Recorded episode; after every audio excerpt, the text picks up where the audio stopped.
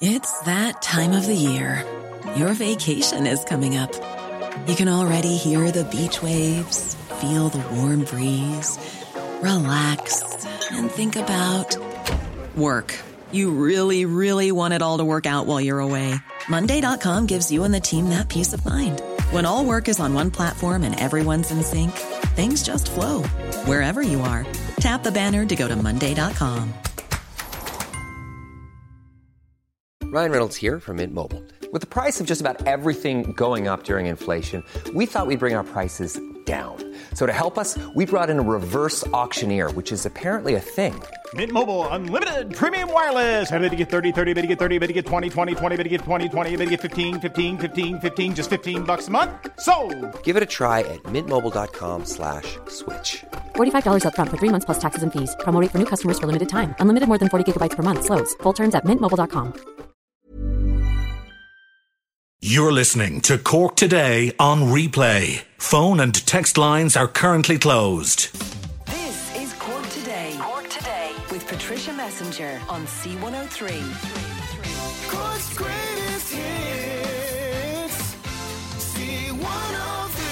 And a very good Tuesday morning to you as we welcome you along to the programme. I have to say that story that is breaking, um, what happened in the early hours of the morning in Ballingeary is just utterly heartbreaking and uh, tragic. We know, well, all we know at this stage is that one woman, uh, I believe in her early 50s, has died, and the other two women, it seems the three of them were all chatting to each other prior to the collision. They've been taken to Cork University Hospital, and they are both described as their injuries are very serious. Now, the driver, a man in his 40s, and there was another passenger in that car, uh, they were uninjured, and it's. It, it, seemingly it's understood they were all known to each other. There'd been a funeral, and a number of people had been attending the funeral. It happened in small, but just after one in the village of uh.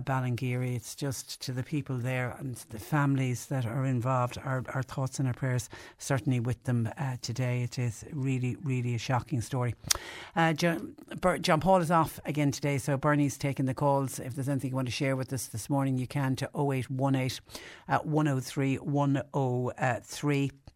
And I mentioned there in the weather forecast we have another cold day today, but it doesn't seem to be as bad as it was yesterday. I, honest to God, I I got cold into my bones yesterday at one stage. I had to.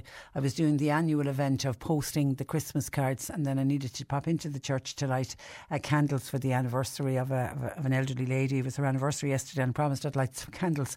And I swear to God, I was inside in the church, and my hands were shaking. I had no gloves with me. I know what I was thinking of, but it was just bitterly, bitterly cold. And it was that freezing fog where I was. The freezing fog uh, lingered in some areas all day, and it's it's actually named because it just chills you to the bones. So I wasn't surprised to read today that yesterday here in Ireland we experienced our lowest temperatures in 12 uh, years. The last time was that, remember the Christmas of 2010 when we had the big snow? Well, te- temperatures yesterday, that was the last time we had temperatures that low. Now, the lowest temperature on the island was minus nine degrees. That was in County Down. That was followed by Athenry in County Galway. Temperatures there were recorded at seven, minus seven point. It was minus nine degrees. Sorry, in County Down, minus seven point two degrees in uh, Galway. But that's a good bit off the all-time record. The coldest conditions ever recorded in Ireland. You have to go back to 1881 when it went down to. Wait for this minus 19.1 degree. And as somebody, people would say, I was way before climate uh, change, so we're a long way off that particular target. Now, the orange weather warning for that freezing fog that I mentioned, that expired thankfully at midnight last night. There is a separate yellow low temperature warning, and that does remain in place until Friday. But then Met Éireann are saying that the weekend we can expect some milder weather, so it looks like it is a short, sharp, cold snap. And as I say, it'll be gone by Friday. 0818 103 103. The Taoiseach Micheál Martin is a warning about a new era of stricter rules around social media, and he says it is imminent. And I certainly am glad to hear him say this, and I know there will be a lot of other people as well. I mean, I love social media. I, I find it, you know, great to catch up with family and friends and keep contact with family and friends. I'm a huge fan of Twitter to see what's going on, but at times some of the commentary on social media can be absolutely septic. And Micheál Martin, in particular, was speaking in the wake of the controversy surrounding the Tánaiste, soon to be Taoiseach, uh, Leo Varadkar, over that video that was recorded in the nightclub. I couldn't believe, actually, when I first saw that video, I just thought, dear God, like, we are really, how far are we gone that somebody can't even be out in a nightclub and the person gets uh, video gets videoed and then it gets shared and of course it gets shared tens of thousands of times. Now, Martin was giving an interview to the Indo Daily podcast, and he has condemned the intrusion into Leo Varadkar's private life, saying what happened was a breach of privacy fundamentally. He said, I do not accept in the world of social media, it is an ever present reality, perhaps our danger. But what would concern Micheál Martin is the degree to which it could defer people from getting involved in politics, yeah. And people will look at what Leo Varadkar has had to go through since that video went public. And if anybody was thinking of maybe going into politics, you think, oh, do I really need that? Do I really need to bring that on myself? And Micheál Martin's uh, intervention comes, of course, after Leo Varadkar conceded that he has made errors in judgment when he was asked about the video, but he was also asked about the the ongoing fallout from his decision to leak the confidential documents, remember, to his GP uh, friend at the time. And he says everybody makes errors in judgment. He said, You can't be a human being if you don't. But he said, I hope, says Leo, when it comes to the big decisions, whether it was the reaction to the pandemic, whether it was Brexit, whether it was managing the economy, he said, I hope at all of those times that I made the right uh, decisions. And of course, I'm assuming most people have seen the video that was posted initially on TikTok of Leo Varadkar in the nightclub. And of course, it was viewed millions of times before it was removed. And of course, it was it wasn't just shared on TikTok. I saw it up on, on Twitter and people were sharing it on Facebook posts as well. Micheál Martin said he believes society had not fully worked out what the impact of social media would be on our lives or the public debate or politics. He said, I think we're now entering into a new era where there will be far more regulation of social media platforms. And can I say, not before time.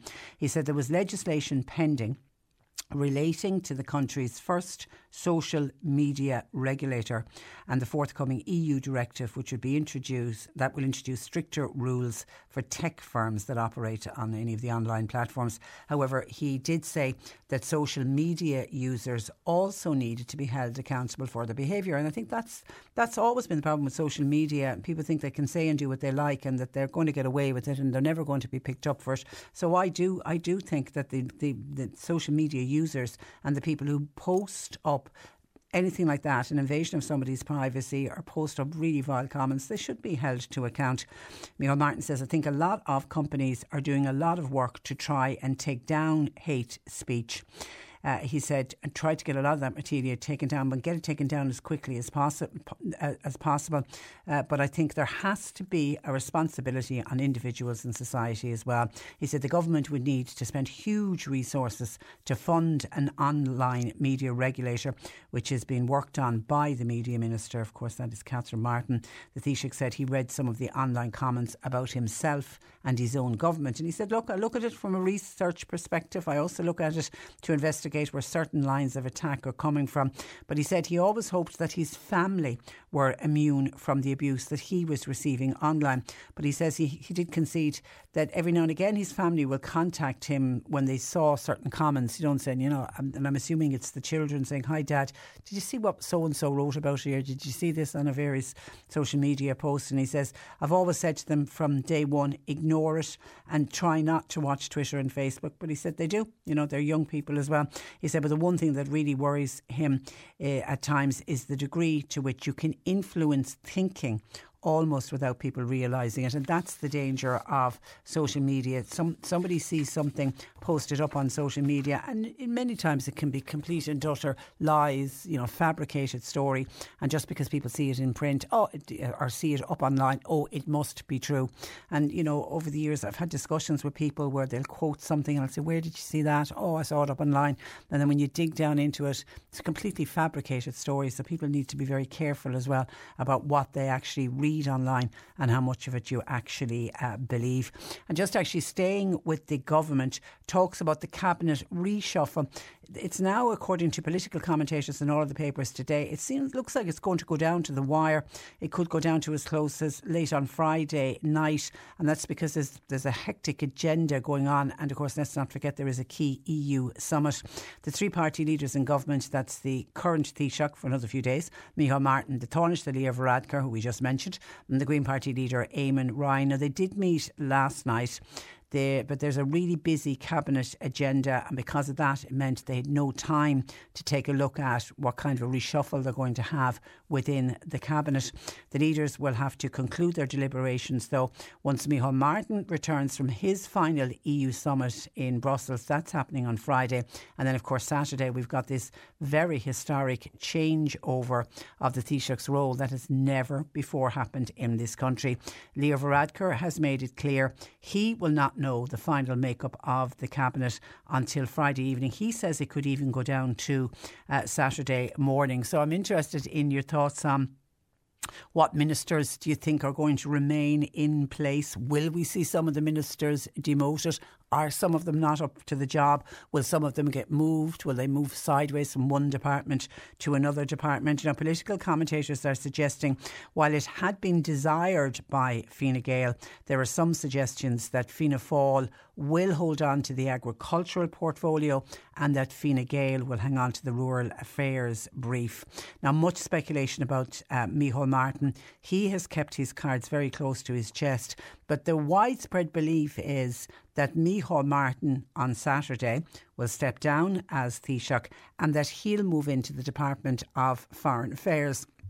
If he does that, that means he'll be replacing uh, the current Minister for Foreign Affairs, who's Fine Gael's Simon Coveney. And it's expected what will happen to Simon Coveney is he'll replace Leo Varadkar, whereas Leo Varadkar at the moment, he's in the Department of Enterprise and obviously he'll be stepping up to Taoiseach. So his department then will move to uh, Simon Coveney. That's as much as the speculation that's going on at uh, the moment. But as I say, I'm interested in your thoughts. We are going to have some well, we're certainly going to some kind of a reshuffle because we're certainly swapping over Taoiseachs. Uh, so, will there be any more? swapping over those portfolios, or will some people ask to step down completely and hand over the portfolio to somebody else? Your thoughts are welcomed on that, particularly on which of the ministers do you think are doing really well and should be left in place. 0818 103 103. Bernie's taking your calls. You can text, you can WhatsApp to 086 two 103 103. John says the politicians are afraid of social media as they can't control it. Yeah, but they've got a right to their privacy as well and their private life, uh, John, and that's where social media uh, can become very, very dangerous. Jerry in Midleton reckons Micheál Martin stepping down and Leo's, Leo step, uh, one stepping in and one stepping out. He reckons there should be election. He feels Fianna Fáil and Fine Gael. He doesn't mention the Greens. He reckons they failed on housing and on health. He said we should let a woman lead the country. Mary Lou, he feels, would do a much better job. Well, there isn't a sniff of an election in the air at the moment. Uh, Jerry, we're just going to rotate the Taoiseach. So, Gardaí investigating the 1996 murder of Sophie Toscan de Plantier in West Cork have issued a renewed appeal for information about the French film producer's death. It's now almost 26 years since Sophie's body was discovered at an isolated laneway leading to her holiday home near Schull in West Cork. Her murder remains unsolved. Irish independent journalist Ralph Riegel, who of course wrote a book a couple of years ago about the murder called A Dream of Death, which I highly recommend, uh, joins me this morning. Good morning to you, Ralph. Good morning, Patricia. And uh, welcome. And I know I've asked you this before, but I'm going to go again with it. Do you feel this murder will ever be solved? Um, the guards yesterday were were quite insistent that there was enormous effort being put into it. And In fact, probably one of the, the, the most cutting um, remarks that was made was by Um, one of the there was Superintendent Joe Moore and Detective Superintendent Des McTiernan of the Serious Crime Review um, team.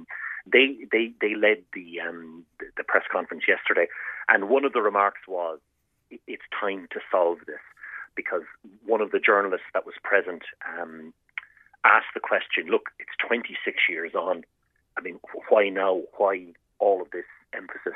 And I have to say, it, it really was. Um, remarkable to see it yesterday. There was such a significant gathering of journalists, TV crews, radio reporters, you had a major presence. I mean, I, I haven't seen that presence of Gardaí um, at a specific Sophie Toscan de Plantier press conference in West Cork really since about 1997 and 98. So you're talking that level of a renewed focus on the case. Certainly in public terms. Now, the guards will always say this, it's always been an open and live investigation. They've always been working on this. But to see such a public focus being placed on the case, I think is a reflection of a number of things. Um, the Garda investigation has definitely been boosted by the publicity. Of course, we've had five books published on it. We've one podcast. We have two major documentaries. Of course, you had the Netflix series and you had Jim Sheridan's um, series, which was done for Sky Sky Television, and they brought an international dimension to the case. And what has happened there is that the guards are getting information from overseas that is considered to be new. So one of the major revelations yesterday was that the Gardaí have new witnesses in the UK, in France, and uh, beyond. Now we understand that other country is the United States, but it wasn't stressed yesterday. So that's one major element of why there's such a focus on it now. But I think the other major element is that things have been building since 2019, and of course anyone who'd listened to your show would know. I mean, you, you had regular updates on this. That in May 2019, uh, Ian Bailey, um, a British freelance journalist, law graduate, and poet, he was convicted in absentia by a Paris court of the murder of Sophie Toscan de Plantier and received a 25 year prison sentence. Now, he has always protested his innocence. He described the Paris prosecution as a travesty and a show trial and the Irish courts have, on three separate occasions, refused to extradite him to France on the basis of French uh, arrest warrants and extradition warrants. So I think really since 2019 we've been building up to this point. That's a very long-winded way of answering your question. I know. The, Gar- the Gardaí believe it will be solved, and they're working hard to do that. I, I'm still not convinced because I think what came out yesterday was 26 years is a very, very long time there are no eyewitnesses. There's no major forensic evidence as yet, but the guards are saying they're using new technology in that regard. And I suppose one thing you have to point out as well, one of the major consequences of the passage of time, there are 10 witnesses and Gardaí who were involved in the original investigation who are now deceased. And that can only impede and frustrate the investigation. So much as I would like to see justice done for the family, I still I have my doubts. And is there still a belief, and, and did you get a sense from the Gardaí that there are people living locally who, for whatever reason, have information but have never come forward with it? Yeah, absolutely. I think uh, Superintendent Joe Moore spoke very eloquently yesterday and in great detail about that. And what he said was that he's 100% satisfied, 100% sure that there are people in West Cork who have information about the circumstances of Sophie Toscan de Plantier's murder, a very brutal murder, who have not come forward to Gardaí, or who may have come forward to Gardaí but have not told them everything that they know. And he said that could be for a number of reasons. It could be that people had that position in their lives in 1996, 97, 98. They may not have felt able to give that information. But he said that they may be now in a different position in their life and they may be able to help Gardaí, and he appealed to them to come forward. And there was a number of specific lines of appeal. I think Sophie had hired a silver Ford Fiesta car. So what they were saying was that anyone who saw that car on the two main roads in West Cork over that period is asked to contact Gardaí, but specifically anyone who had any contact at all, whether they saw Sophie in the distance, whether they might have just exchanged words with her on the street or whether they may have heard something between 4:30 p.m. on December the 22nd and 10 a.m. on December the 23rd, 1996. They're asked to contact them because while Sophie did speak to her husband Daniel late on the evening of December the 22nd, they really don't have any timeline for who she spoke to, who she might have met, who was in the vicinity. That particular timeline, they're desperate to try and get further details on. Was Sophie's family uh, mentioned? I'm wondering, um, were they aware of this renewed appeal for information yesterday? Yeah, they, they were very much aware of it, and that was one of the questions that was actually put to Detective Superintendent McTiernan what, about the fact that, look, you know, does he feel under pressure? I think that was the question that was put to him. Does he feel under pressure from Sophie's family uh, to achieve something? Now, to explain, I suppose, to your listeners, and it's an important point, the reason why there were two senior officers there yesterday is on the one hand, you have a live and ongoing murder investigation, which is being led by Superintendent Joe Moore uh, out of Bantry Garda Station. But on the other hand, you also have a cold case review, which is running. And that cold case review was launched um, both after a lot of the, the campaigners for Sophie wanted the evidence looked at again, and they wanted the cold case review team, who are, are specialists in going back over old cases and looking to see is there is there fresh evidence? Is there is there something new technology wise that we could bring to this case to maybe deliver a breakthrough? And they've had phenomenal success in terms of doing that. And superintendent mctiernan explained yesterday that the whole concept of this cold case review actually arose out of the yorkshire ripper case in the uk Yeah. so it's the idea of bringing expertise looking back on old files was something missed could something be followed up? Is there new technology that might offer an, an advantage? But, but Superintendent McTiernan was went to great lengths to stress the, the review of the original murder file, and it's all encompassing. It will not interfere with the ongoing investigation. And he said what he hopes is that it will offer salient and beneficial recommendations when they eventually come to their, their, their the end of their investigation. But he said specifically when he was asked about Sophie's family, he said no. I'm, I don't feel under any pressure from Sophie's family. They have been absolutely brilliant in terms of their support for us. And he also stressed, I'm not putting any pressure on my team in terms of time. He said this will take as long as it will take. And what we're 10 days now away from what will be the 26th anniversary of uh, Sophie's death. Do we know, will the family travel from France for the anniversary this year? No, we, we don't understand that they will. Now, of course, for many, many years, in fact, I've been on your, your, your show how many times over the years talking Yeah. about George and Marguerite Bouniol, Sophie's parents, um, even until the point where they were very, very elderly. They would come over and they would stay in the Toormore cottage that, of course, Sophie described as her dream holiday home. And they would walk down the hilly path from the cottage to a simple Celtic uh, stone cross, which is inscribed with the word Sophie. And they would lay a wreath of white lilies, uh, which were Sophie's favourite flowers. They would lay them at that um, memorial. The, the, the cross was erected at exactly the spot where her body was discovered on at 10 a.m. on December the 23rd, 1996. And then they would usually go to an anniversary mass in nearby Goleen. And we understand that there will be a private family mass in Paris, and that there may be some ceremonies in um, in Schull uh, from friends and supporters of the Truth for uh, ASOF, which is the the, the Truth uh, and campaign, the Truth campaign uh, for for Sophie Toscan de Blanchier. Okay, it's hard to believe 26 years on, uh, we're still talking about this case and it still hasn't been uh, solved. As always, uh, Ralph, a pleasure uh, chatting with you. In a case I don't speak to you before Christmas, have a great one. And Merry Christmas to you too. Thanks, for a million. Bye bye. That is Ralph Riegel of the Irish Independent, but also author of a book about the murder of Sophie Toscan de Plantier called A Dream of Death. 0818 103 103. Bernie taking the calls, text WhatsApp 0862 103 103. And a WhatsApp in from Michael in Castle Castletownbere following my chat with Ralph Riegel on the Sophie Toscan de Plantier case. I'm Patricia Hi. Good to hear Ralph on the programme this morning. Rock solid as usual.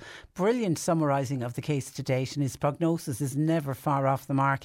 Yes, great detail is essential in reporting. Thanking you, and that's from Michael in Castle Castletownbere. And thank you, Michael, for your WhatsApp. Ralph will be delighted to hear that.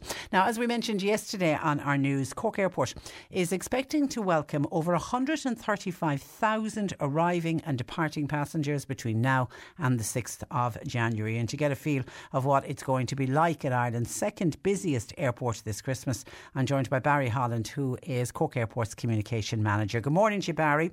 Good morning, Patricia. Uh, and you're welcome. Now, for, for some families, this will be the first Christmas, won't it, in three years flying in and out of Cork Airport because, of course, COVID restrictions have been lifted. Absolutely. You cast your mind back 12 months ago, and there was restrictions such as locator forms. Passengers arriving into the country would have had to present a negative PCR or antigen test. So the fact that the COVID restrictions have now gone means that there's fully unencumbered travel for people arriving into Cork this year. And for some, they won't have seen family, for, th- in some cases, for, for three years. Perhaps so, Yeah. and even some for some even longer. So there's a very warm welcome on the mat for passengers that will be arriving back, depending on however long they've been away for. There'll be a very warm welcome here at Cork Airport And when what, they do return. what has the passenger recovery been like since the pandemic, Barry? passenger recovery has really taken off in earnest this year, Patricia. Uh, there's been a very solid recovery in the year 2022. So at the start of the year, there was a forecast made that Cork Airport would welcome 1.8 million passengers over the year 2022. But over the course of the year, and with the rebound in international travel and the removal of last remaining restrictions, we're now looking at welcoming 2.2 million passengers. So there's a 400,000 passenger uplift there from what we predicted at the start of the year to what we'll see by the end of the year. That's incredible. That's incredible. And what is the airport like? Is, is it very festive? It's extremely festive. It? As I'm speaking to you, Castlemartyr National School are on site and they're performing Christmas carols for the arriving passengers coming in from London Heathrow, from Manchester, and from Amsterdam this morning. So each morning, each weekday morning, we have a school choir, and then at the weekends, then we have other choirs performing in our specially constructed Christmas stage, which is located in the arrivals area at Cork Airport. So it adds that festive touch to people when they arrive, Yeah. or for people when they arrive, but also as well that the terminal building is well decked out in Christmas decorations, both in the baggage hall and across right through the main concourse here landside. So it's extremely festive, and we're delighted to be able to do that because, as you you've just mentioned, it's the first real Christmas Yeah. where people can actually come into the airport building, welcome people. There'll be no social distancing, no mask wearing, so it's great. People people are eagerly looking forward to it, and for airport staff as well, Christmas is a very it's a very important time of the year, and they love it. Yeah, and I love the idea of the choirs. I think that's a, a that's a lovely initiative that you do because there's nothing like hearing choirs singing Christmas carols and to and to hear you say that this, some of the, the, the local schools are involved. You know, it, it, there's something magical about that. There is, as one emerges from the doors in the arrivals area, just to hear the sound of Christmas carols Yeah. in the in the terminal building, you know, it it adds that extra special festive touch to it. So we're it's it's an initiative that was brought in a number of years ago, and we're incredibly proud of it, and looking forward to continuing it into the years ahead. You mentioned the staff at, at the airport. For the staff, I'm assu- assuming it must be wonderful for them, the ones that can witness the family reunions, especially at this time of year. Some of them can be very emotional. They can be, and it's a bit like the, the scenes of Love Actually at the start of the movie, where they're all coming through the arrival doors in Heathrow Airport. It's not it's not dissimilar here in any case, Patricia. And I think Cork Airport, down through the years, has played a very important part in welcoming families home. Invariably, airports can be very happy places.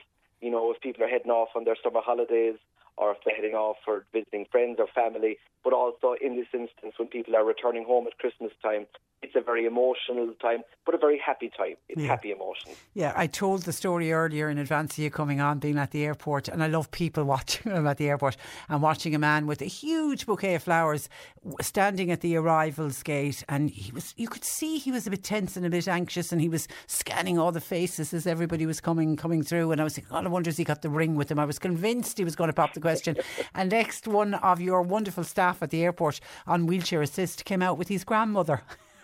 Sid, and it was just the most beautiful scene. And he had plunked this huge bouquet of flowers on the woman's lap, and it was just gorgeous. It was just absolutely gorgeous. Now, for those who are planning on travelling out of Cork a- Airport and, and heading away for Christmas, maybe to be with family and friends, and maybe just getting away for a sunshine holiday and away from this cold uh, weather, what are you recommending the amount of time to uh, before arriving for your flight? So, over the course of the next week or so, or week and a half leading up to Christmas, it's going to be a very busy time here at Cork Airport. But I suppose to make sure that passengers have the most pleasant airport experience as possible, what Cork Airport would recommend is that passengers who are intending to travel would arrive between 90 minutes and two hours before their flight is due to depart. Now, if they are checking in a bag, we then ask that they allow sufficient time to do that also, in addition to the times that we've outlined. Uh, Cork Airport passenger security screening is very efficient. 95% of our passengers clear security in less than 15 minutes. 99% clear security in less than 20 minutes. We'd also recommend that passengers refer to the Cork Airport website for very helpful tips on how to prepare for passenger security screening. And importantly, at Christmas time, we'd ask that passengers do not wrap gifts or presents because they could be subject to inspection by the security officers at passenger security screening. And then finally, then on no no uncertain circumstances, would Christmas crackers be allowed on board an I, aircraft? I, I never knew that. You're not allowed to bring Christmas crackers. And that's Well, because of the banger thing in the middle, is it? That's right. This is, Yeah. there's, there's explosives in Oh, it that start Yeah, minor amount, but yeah, but still, it certainly okay, it's, it's, it's taken on one worth mentioning. Uh, somebody says uh, a question for Barry at Cork Airport. Why can't people waiting to collect somebody even get a cup of coffee? Uh, sometimes when it's so busy, there's only one cafe uh, open. Otherwise, it's an absolutely fantastic airport. Now, you have a little bit, bit of good news about that, about the arrivals. Indeed, Patricia. Just this week, we've uh, opened a new uh, cafe here in the arrivals area, Lemon Pepper, operated by Baxter Storey. It has been opened since last Wednesday, and it's offering fresh sandwiches, teas, and coffees, hot and cold food, salads, uh, sweet treats, etc. And it's open in the arrivals area, so it's just in time for the busy Christmas period. So passengers will be able to avail of a hot cup of tea or coffee if they wish when they arrive but also as well meter greeters will also be able to avail of the hospitality in on offer at Lemon Pepper, the new cafe in the Okay, well, area. good, good luck to them. And I, and I think, particularly when you're waiting for somebody to come home for Christmas, I think people just to get into the excitement, people arrive earlier, so they need they need the teas and the coffees while they're waiting. What about the restaurant upstairs at Departures? Is is that open yet? It Barry? is absolutely. Is it okay? So Food Republic is open and serving hot breakfasts and lunches, um, and it is doing extraordinarily well.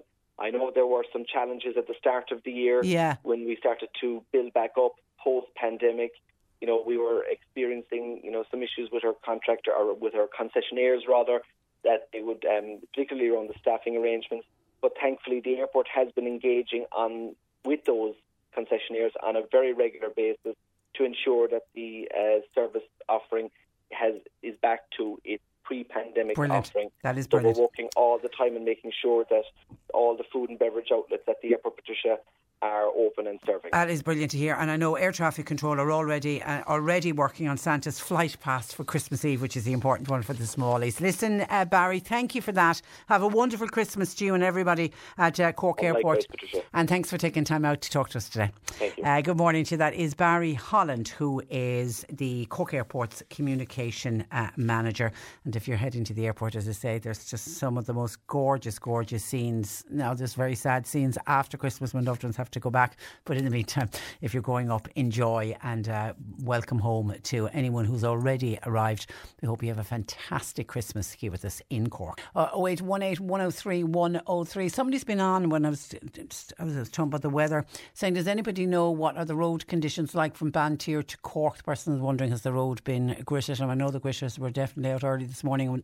I had a very short commute to work uh, this morning, and the roads were uh, fine Uh, because it, it's not freezing as hard here. In Cork as it is. It seems to be in other parts of the country. I heard Alan O'Reilly of Carlow Weather mention that on the news with uh, Barry. Uh, but listen, I put the shout out. Has anybody travelled from Banteer to Cork this morning and were the road conditions okay? Because somebody obviously nervous about travelling. I do know that Banteer Bingo is off tonight in a, because of the weather. They've decided to cancel, so there isn't bingo going on in Banteer. But I'm unsure of the roads. If anybody can help us, so we can pass on the information, please, to that listener. And then my thanks to Council Councillor Declan Hurley in West Cork, who's been on to say, Patricia, could you please ask people to turn their taps off? Some people leave their taps on eh, in the hope that it will avoid freezing pipes, but by leaving your taps on, it's actually draining the system all over West Cork, and they don't want to end up in a situation, the Council and Irish Water, where water outages will happen due to low, low supply. Now, Declan, in his message to us, says it is hard to believe at this time of year, particularly after all the weeks of rain, that they could end up in a situation where there will be water outages due to low supply. But unfortunately, the water levels uh, they're they're being managed very very carefully. They keep a very close eye on them, and they have noticed that they're dropping. And they reckon one of the reasons that people are leaving taps on during this cold spell. So please, please, please don't do that because that is the last thing, certainly the last thing anyone wants is to have any kind of water outages. Now, can I give a shout out to the gang at the Act of Kindness? Page in Mallow. This is a fantastic Facebook uh, community, and some of the administrators were on to me yesterday just for asking me to say thank you to people who got involved with donating to the Secret Santa, and they've they anonymously match people. Uh, you, if you wanted to get involved in it, you'd be given the name of uh, the age of a child, and maybe what the child was interested in, and boy or a girl, whatever it was, and you went away and you bought a present, and it's, it's a Secret Santa, and people who got involved in that actually dropped off their Secret Santas to the Blue Cube in Mallow last Saturday, and it is this uh, Saturday, the 17th, is the day that the families of the children will come and collect the children's secret Santa parcel. So a big thank you to everybody who helped out in any way. And the admin staff at the Act of Kindness page want to say thank you to the Blue Cube for facilitating them over the two uh, Saturdays. Unfortunately, they say the book is now closed for the Secret Santa. They can't take any more requests for this year, but they do suggest if any listeners would like to join what is their 11,000 plus members on the Act of Kindness Mallow page on Facebook. Please do.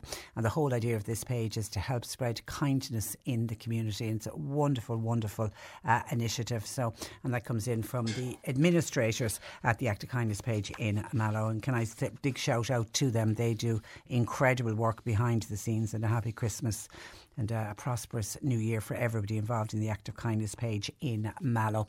Now, some of your texts coming in. Oh, thank you to Jaron Coachford. Says, I think there's another scam doing the rounds. I got a text from the HSE saying I was a close contact with somebody who had COVID. They wanted me to pay for the postage to get the tests quicker. The text looked very well done, but I'm not a close contact with anyone. Thanking you. Yeah, 100% that is a scam, Jer. The it, kind of disappeared for a while and then it came back again and it literally is doing the rounds. There's almost, I'd say nearly a couple of times a week for sure, we get in somebody sending us on the text and it looks it absolutely looks like it's coming from the HSE and in some cases on people's mobile phones it'll come in uh, on the thread that they would have got genuine texts from the HSE and people really get fooled by it. And remember, in case you didn't hear about it, we had one of our listeners who got caught because they thought the text was genuine, clicked on the link, agreed to pay the postage. And of course, it's a very small amount of money. They look for 2,000 euro cleared out of their bank uh, account. They were so upset about it, particularly in the run up uh, to Christmas. So please be careful. So, yes, absolutely, it's a scam. Just uh, delete it. And then Martin in West Cork was on to say, Patricia, I don't know if this is true or not, but I heard that Qatar and the uh, FIFA spent $200 billion on this year's Soccer World Cup. They say that if just 5% of that $200 billion was spent on those who were suffering from hunger in countries, it would solve a lot of the problems. There's ads on TV and radio saying they need our help because there's so many people starving in other countries. We in this country are generous and we do contribute to uh, so many of these desperate cases coming out from other countries. But it's the wealthier countries and the organisations who really need to step up to the plate. And we could eradicate world hunger completely. We are an intelligent educated world. Thanking you, says Martin in West Cork. How right you are, Martin. And when we think of people starving. It's hard to believe that there are people literally starving uh, to death in other countries. That statistic all one piece of stat that I got a number of years ago. Every now and again, I check it to see is it still relevant, is it still true, and it is that as a world globally, we produce enough food to feed the world three times over, yet a third of the population uh, go to bed hungry. A third of the population are actually starving. There's so much food wastage as well. And you, know, you can have very wealthy countries, and then you've got on the other end of the scale absolute and complete uh, poverty. But yet the amount of money that has been spent by Qatar on this World World Cup I think a lot of people would agree with you, uh, Martin. The word the word immoral may even come into it when you think of how many people are suffering in other countries and the amount of suffering that went on in order for Qatar to actually host the World uh, Cup.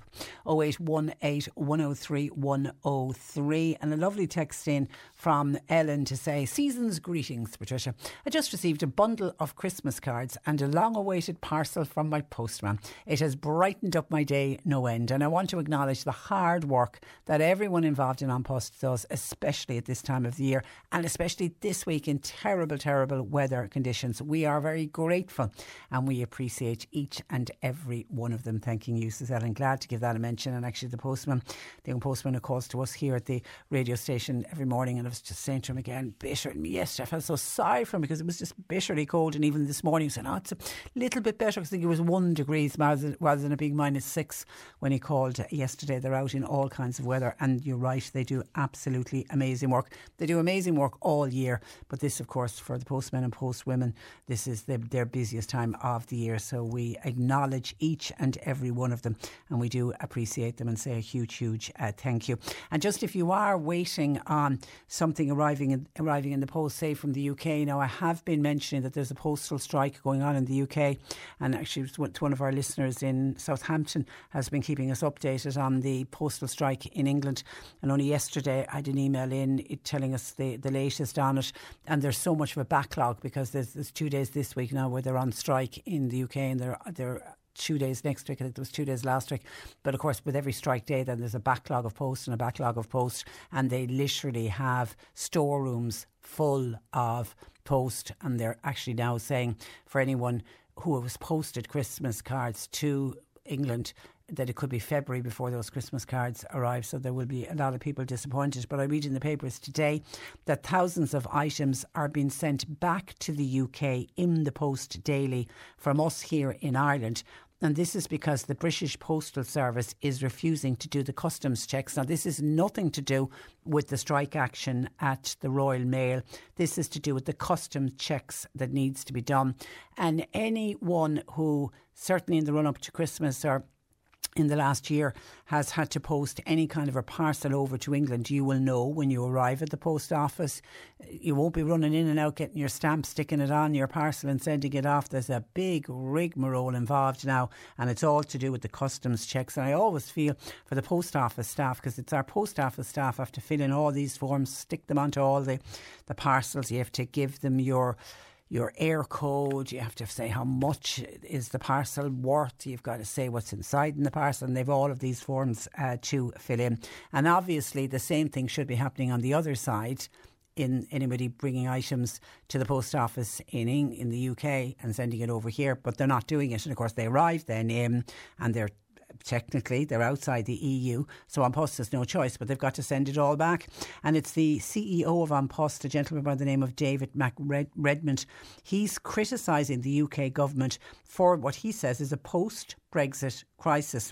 It's led to a 52% drop in customers using the post to send deliveries between the UK and Ireland, and it's contributing to a collapse in the postal trade between Ireland and uh, England. And it's also forced An Post they simply have to return thousands upon thousands of parcels to the UK every single day. And the problem now, seemingly, is so acute at this time of the year when thousands of companies are relying on the postal service to fulfil Christmas orders. It's just becoming a bit of a nightmare for An Post as well. And in the leisure section of the Financial Times, David Redmond, CEO, of An Post said that the British Postal Service has a responsibility to ensure the trade is facilitated. He said the UK Post Office have refused to implement the necessary symptoms, uh, necessary sy- systems to comply with the new EU customs rules that reply to the UK after Brexit, and the UK government appears uninterested, consequently, at An Post. They're now returning thousands of items every single day back to the UK. Why? They're failing the EU customs uh, check. And he added the level of disruption now for the small and medium sized enterprises has caused many of them to simply not bo- bother trading uh, with England. And it seems that it's the postmasters in England, they're not doing the work that our postmasters and post staff are doing here, but they do say that they support customers and that they've got posters up and they've got guides up trying to help and show customers what they need to do and that they need to complete the necessary paperwork. So what they're saying is that some that if somebody has a parcel coming from the UK into Ireland, they're trying to tell the customers they need to fill in all the forms themselves and then go along to the post office with all the forms done. But of course, they're not doing that. And when somebody arrives, they just take the money for the postage. They don't fill in any of the forms, and then they arrive into An Post, and An Post has to send them back. And the EU and the UK are still, of course, disagreeing on the implementation of the Northern Ireland Protocol, and that lies at the heart of much of this uh, dispute. So it could affect family members as well. If you've loved ones in England who maybe every year send you a parcel, if that parcel doesn't arrive this year, it could be for two reasons. One reason could be to do with the postal strike with the Royal Mail, but the second would could be that the parcel arrived into Ireland but then got shipped back because it doesn't have all of the customs clearance and all the forms on it. 0818 103 103. Bernie continues to take your calls. She's sitting in for John Paul. You can text her WhatsApp 0862 103 103. C103 Jobs. With the new Charleville Nursing Home. Find their current available positions at mowlamhealthcare.com forward slash careers. Hibernian Hotel in Mallow. They're hiring seasonal bar staff. It's to work over the Christmas period. Contact Kieran at 022 58200. An office manager with a minimum of five years' experience is required for Mill Street. A drone pilot is also required. There's an unusual job. For further information on either of those positions, CVs please into cover letter to hr at munsterdroneservices.com. An electrician wanted for Cork City and County. Now, a van will be supplied. You need to contact info at hepburn.ie. And Southern Tree Services are looking for a freelance grounds operative to work with a busy tree surgery in Cork. Call Owen at 086 066 0269. You'll find all the details and more job opportunities by going online now. Just go to c103.ie forward slash jobs for more. This is C103. Now, this is a proud moment. He can walk tall and walk proud today. That was the quote from Chernobyl campaigner Adi Roche last week, following the government's decision to formally exonerate her brother Donal, who was forced to retire from the Defence Forces more than 50 years ago. And I'm delighted to say Adi Roche joins me to discuss that decision and what it has meant to Donal and indeed to her entire family. Good morning to you. Oh, good morning, Patricia. Uh, uh, do you know what? It's such a gorgeous, just your introduction there now put a real smile on my face because for so many years, like I, you know, we there are so many tears have been cried and so much hurt and suffering all of that time, but to finally have reached the end of the road with such a positive outcome, it's just extraordinary. Because because over the years, whenever we privately spoke about what had happened to Donal, there was always this veil of sadness used to come over you. You could see Yeah. it in, in your eyes. Talk to me about how your whole family was affected by this wrongdoing. Oh my God, Patricia, I can remember I would have been about maybe 11 at the time in 1969 when this all uh, kicked off. And just can you imagine now, in it, it, we, we were reared in the country, we were reared in Clonmel and Tipperary, and our, our parents had been so proud when Donal got the famous call to the cadets. He was a young officer, um, you know, got his bit of promotion. We were all there at the commissioning in Kildare. So, like, it was a proud moment. And, you know, mum and dad talking to all the neighbours and friends about their son in the army and everything. And then all of a sudden, there, my parents' world shattered. Well, Dawn's world, of course, shattered too. But for my parents, it was just sort of almost like um, a shame, a dark shadow kind of fell over the family, and my father and mother differed in their approach to what happened. Like my mother loved her firstborn, her white haired boy, Donal, and she believed in her son that she had carried. And my father, because he could never think that the state or his hero, De Valera, could do any wrong, actually believed the state. And it caused huge friction within our direct family, but also within our wider family. And like my mother, I, I, Patricia, one of my memories from that time is going into our little kitchen in Clonmel and seeing my mother bent over the kitchen table, surrounded by papers, as she wrote letter after letter to ministers, to presidents, to Taoiseach, to anyone of influence to help her son. And actually, Patricia, that went on into her 80s until she died. And it was my kitchen table in Cork. She was still writing letters. God love her. And yeah. actually, I, she was the one person that I, I, thought of when, when I watched you uh, uh, stand outside uh, Leinster House, and, yeah. and it was you know lovely to see as the family. You could see the relief had been lifted. Yeah, yeah. but I thought of your mother and and Oh, how. I, am yeah. sure you felt her presence, but how I Oh, wish she could have been there. Well, Patricia, one of the things we want to do in the new year is we're going down to St. Bridget's Cemetery, not far there from from um, Buttevant, uh, and on the road to Liscarroll, where uh, it all began. Our whole our family roots there. We're going to go down the four of us, and we're going to go around our parents' grave, and we're going to sing a beautiful song in Irish called Shea Magilamar, which is about you know my my hero, and um, we're going to do that like to kind of say to our parents that you know justice has been done. And Patricia, we actually chose very carefully where we made the statement and where Donal finally said his sentence or two because he's been so traumatized by it all and he's still very emotional. But we wanted to stand outside our own Irish seat of democracy, our Dáil Éireann, because that is the place where the injustice and the wrongdoing of the decision made in 1969 happened. And we wanted to come back full circle, standing outside the centre of Irish democracy, and to say that justice had been done and the justice, the rebalance, if you like, of the injustice was happening um, that day. And Patricia, in 53 years, I mean, that's like a double life sentence. And I often said to people that when De Valera signed the famous paper, like, um, you know, which disgraced Donal, um, it was actually like a, a living death because it was like a death warrant, except he was still alive. And like we still say to this day that Donal was denied, which of course the findings were in his favour. Um, he was denied due process. There was no charge, no trial, no conviction, and most of all, no evidence. So there was no justice ever done. And like do- over the years, my mother tried her best, God love her. And in the back garden in Clonmel, I'll always remember she burned everything in the end because she gave up.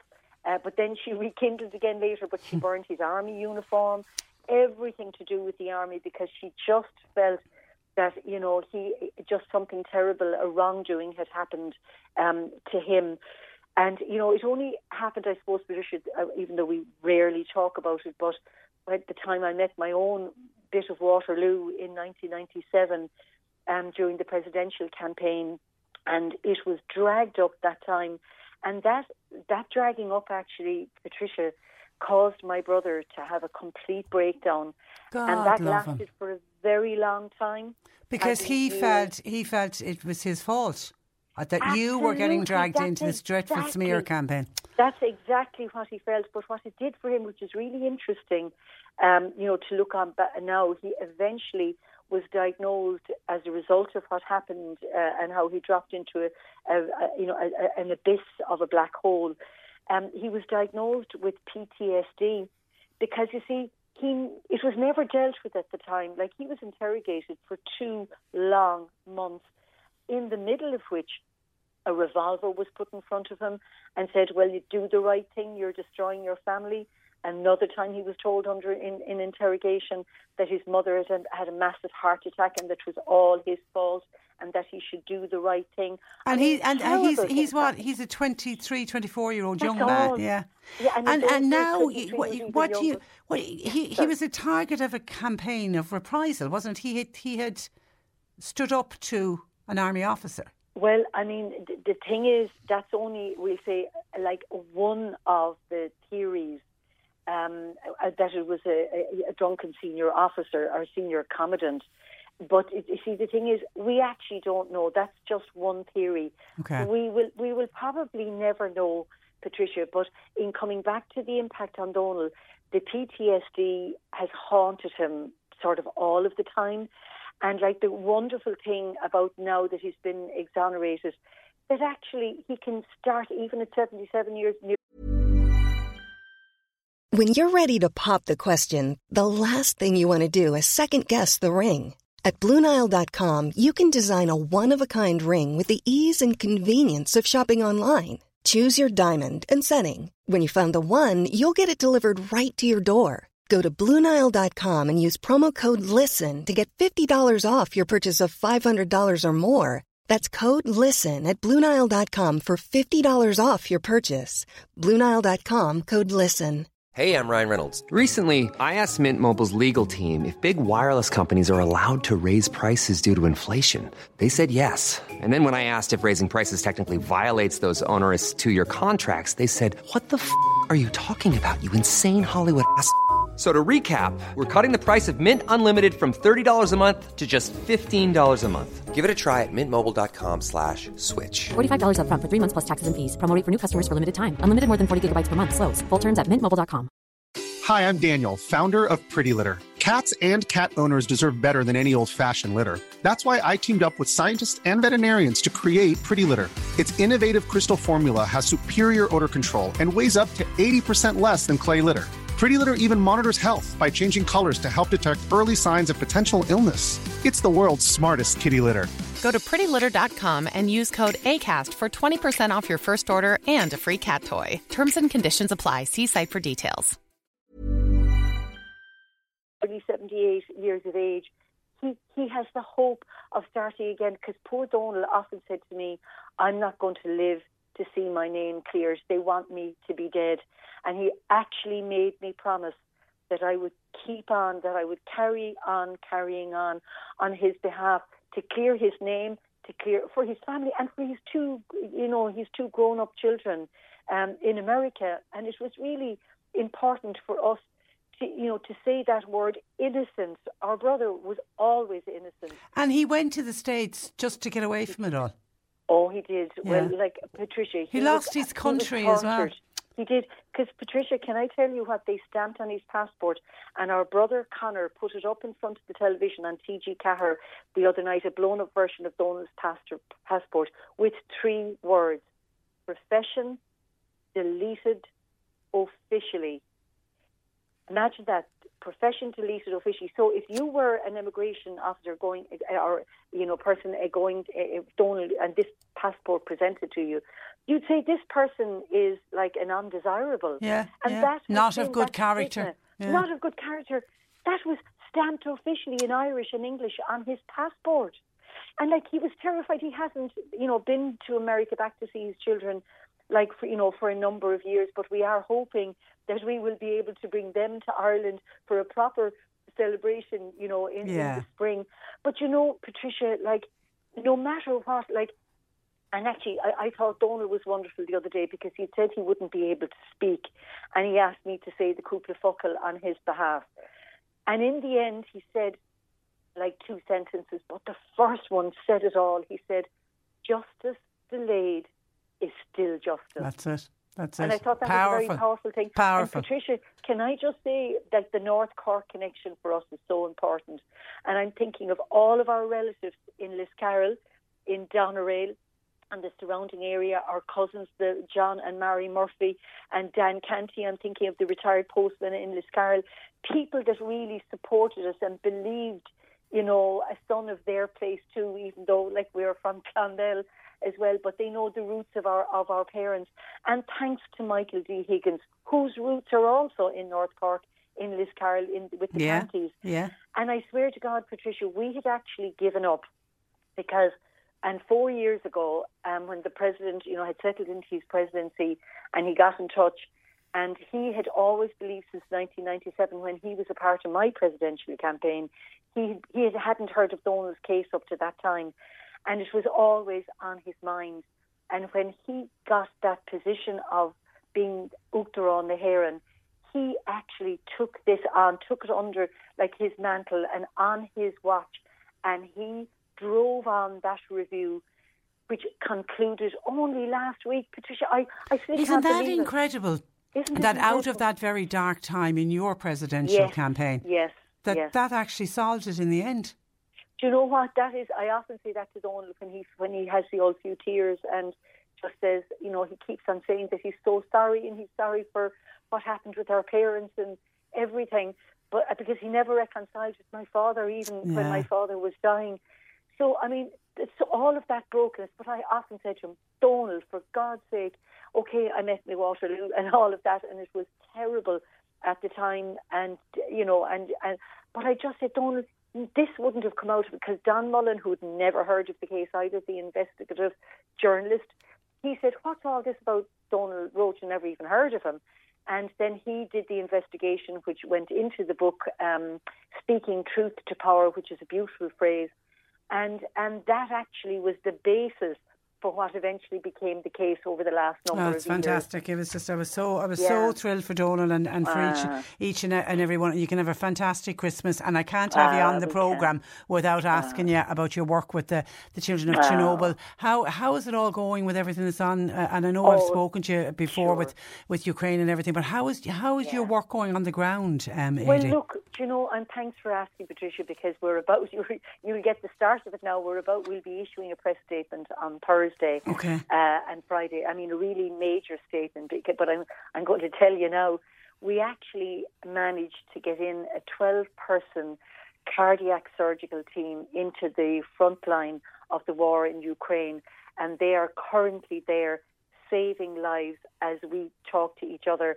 One of the doctors, wait for this, Patricia, as a story, a one day old baby who was not doing well on the operating table and needed an immediate blood transfusion because they'd lost so much blood because of the heart defect. And the doctor gave his arm and linked his arm through the tube and directly gave the transfusion to the baby and saved that baby's life. My God.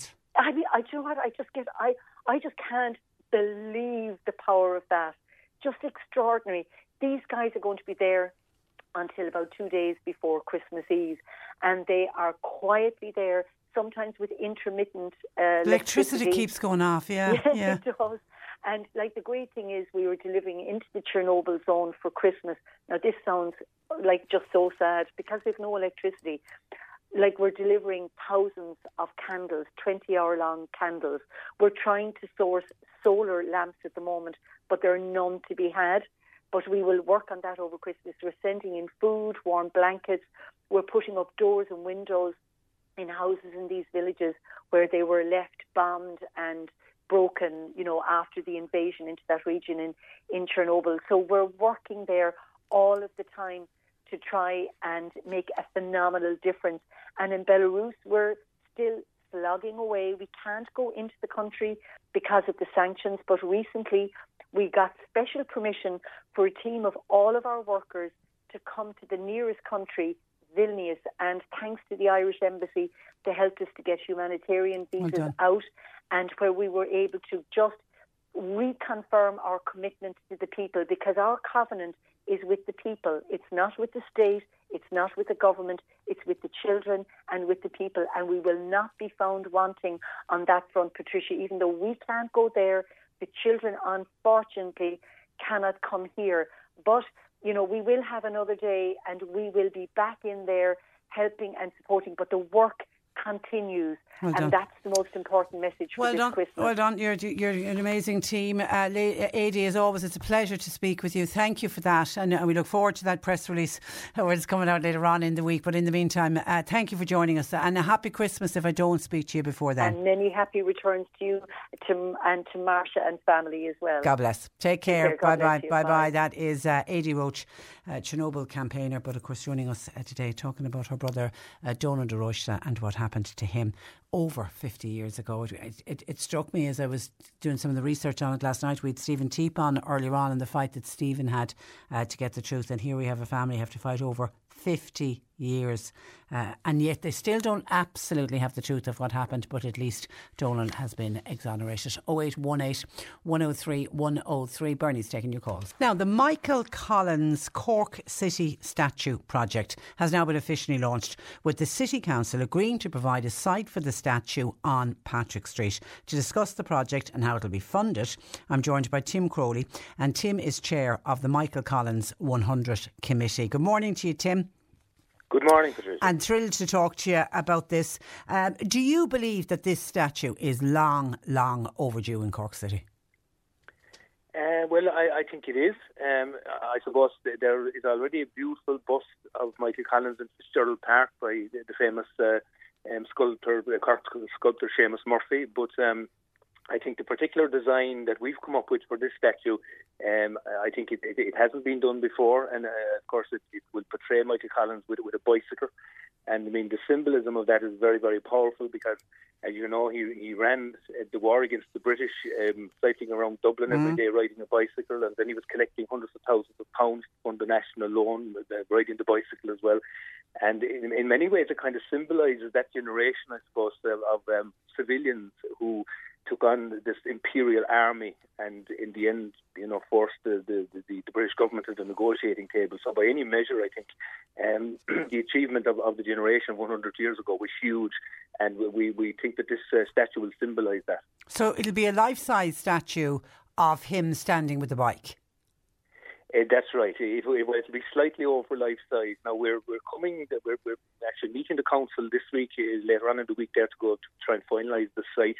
So obviously, if, if the site in Patrick Street would be kind of a bit enclosed, the statue might be slightly smaller. But if it's kind of more of an open site, the statue and, and the pedestal would be slightly larger. So, uh, but it, it, it would be slightly over life size. That's the plan, and, and we're hoping to put him kind of among the people the way he was mm. 100 years ago, running the war against and the British. Remind us where the idea for the statue came from. Um, well, I suppose. Um, I was uh, discussing uh, this idea with a couple of our my historian colleagues, um, uh, the likes of Noel Scannell there, and, and so on, because we felt that that particular pose was never used for any piece of public art as far as Michael Collins was concerned with the bicycle, and, and uh, we were looking at different sites, and then during this past uh, summer. Um, we were approached by Councillor Shane O'Callaghan from Cork City Council and businessman Jerry Carey and they, they, put it to us, what about putting the statue in, in, in Cork City? And uh, then Councillor O'Callaghan put the motion through the Cork City Council and it was passed by a majority of uh, 22 uh, in favour and one against there in, in, in September. So um, that's kind of the way the, the, the, background to it.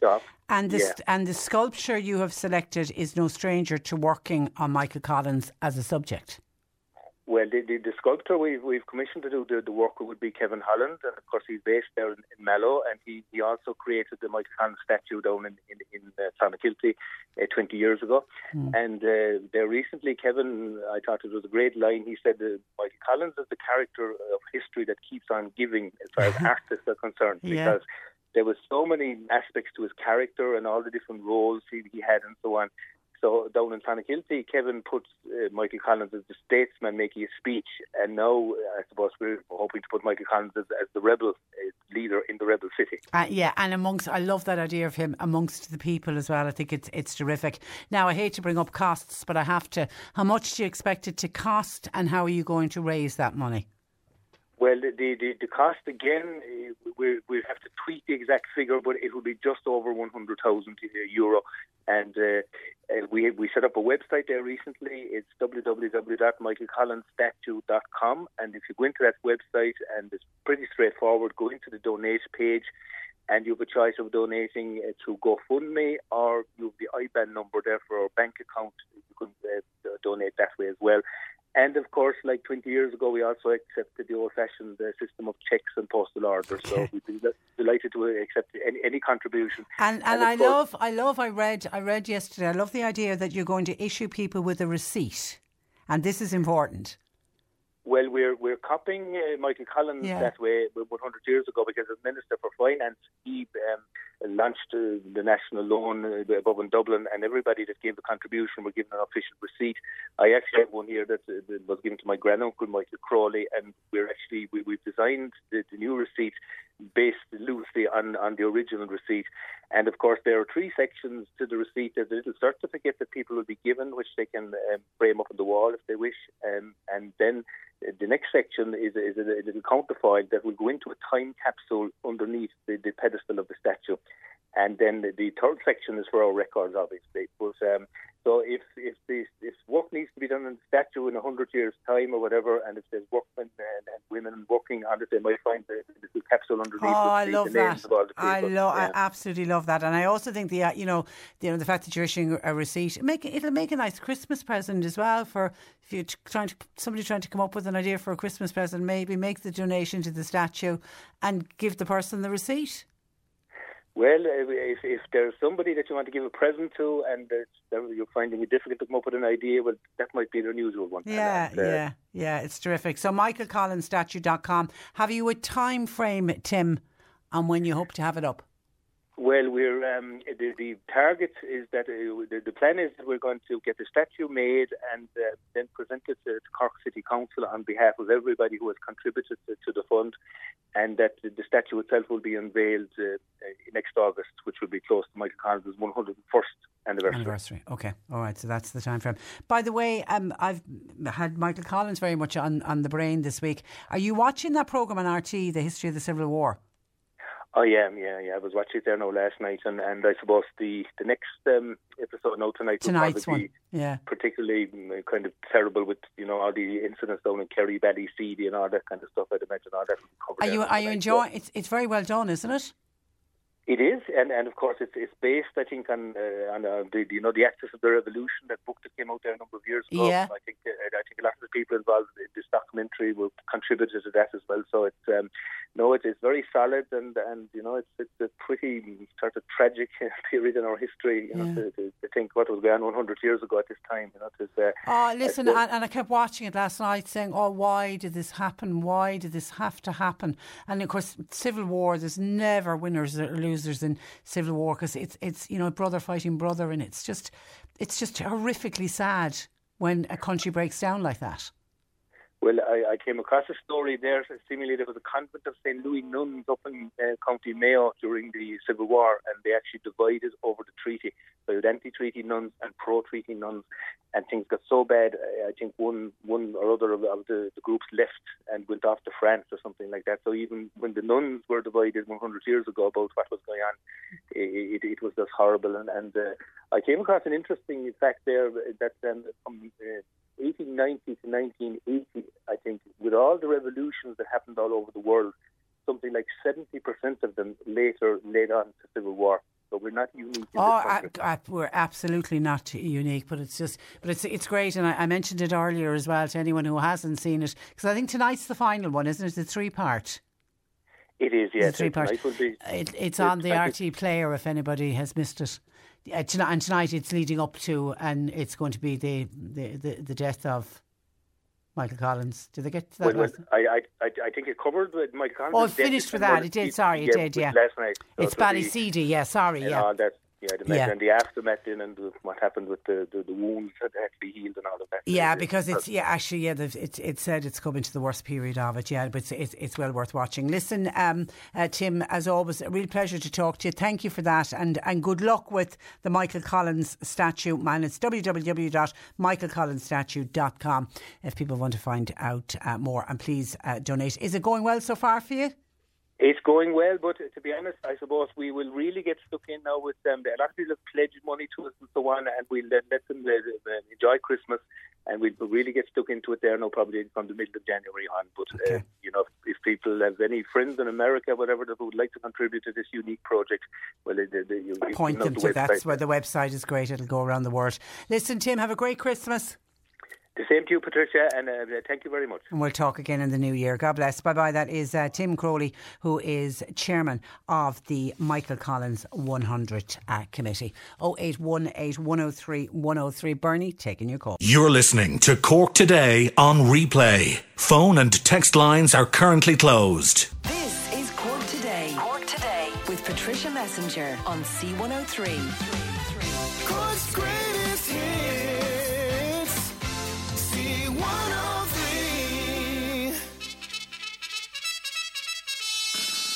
Some people asking about what road conditions are. Somebody's wondering has anybody been out and about on the road from Macroom to Dunmanway need to travel that road uh, later on. I'm wondering what the conditions are. Well, actually, somebody has been on.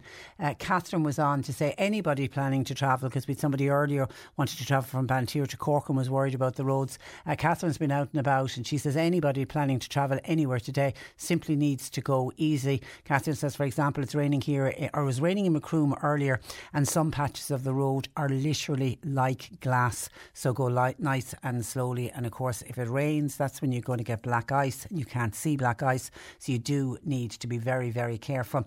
And then Eileen in West Cork says the Bantry line at uh, Gap was impassable this morning. Cars were turning back and there was sleet on the road. People need to drive with extreme care. And as I mentioned in the weather uh, forecast, because there's some wintry showers expected, they reckon that could lead to uh, hazardous driving uh, conditions. This cold snap with us until up to uh, Friday.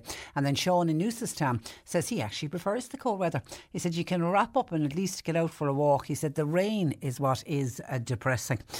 And, and, I think the cold snap, when it leaves us and the temperatures are going to start to rise again, I think it's going to be replaced by rain. So, Sean, you're not going to be happy happy to hear uh, about that. But there are always some people who prefer the cold weather. I just think the cold snap this year, because of people worried about heating bills and the price of coal and blocks and home heating oil and gas and electricity. People are saying, you know, we've had two the last two winters have been really mild, and people were hoping that we would get a mild winter. We certainly have been mild up to this cold spell. We, when we were looking back at the figures for November, we had one of our the mildest Novembers in quite some time, and that obviously helped people in their pockets because they didn't have to put on the heating so much. So I think, Sean, while I think a lot of people like this, you know, crisp, fresh kind of weather, and it's very Christmassy looking outside. I just think with the cost of living crisis, people would prefer if the temperatures went up a bit, and if that means a bit of rain, then so be it. Thank you for your uh, call. And of course, with the bad weather and more weather, bad weather forecast for tonight and tomorrow, we are already getting cancellations in. Somebody's on to say that the bingo tonight in the village inn in Enniskeane that has been called off due to the bad weather, and we already mentioned earlier that the bingo in Banteer has been cancelled. The Kanturk Community AstroTurf they've cancelled their AGM that was due to be held tonight.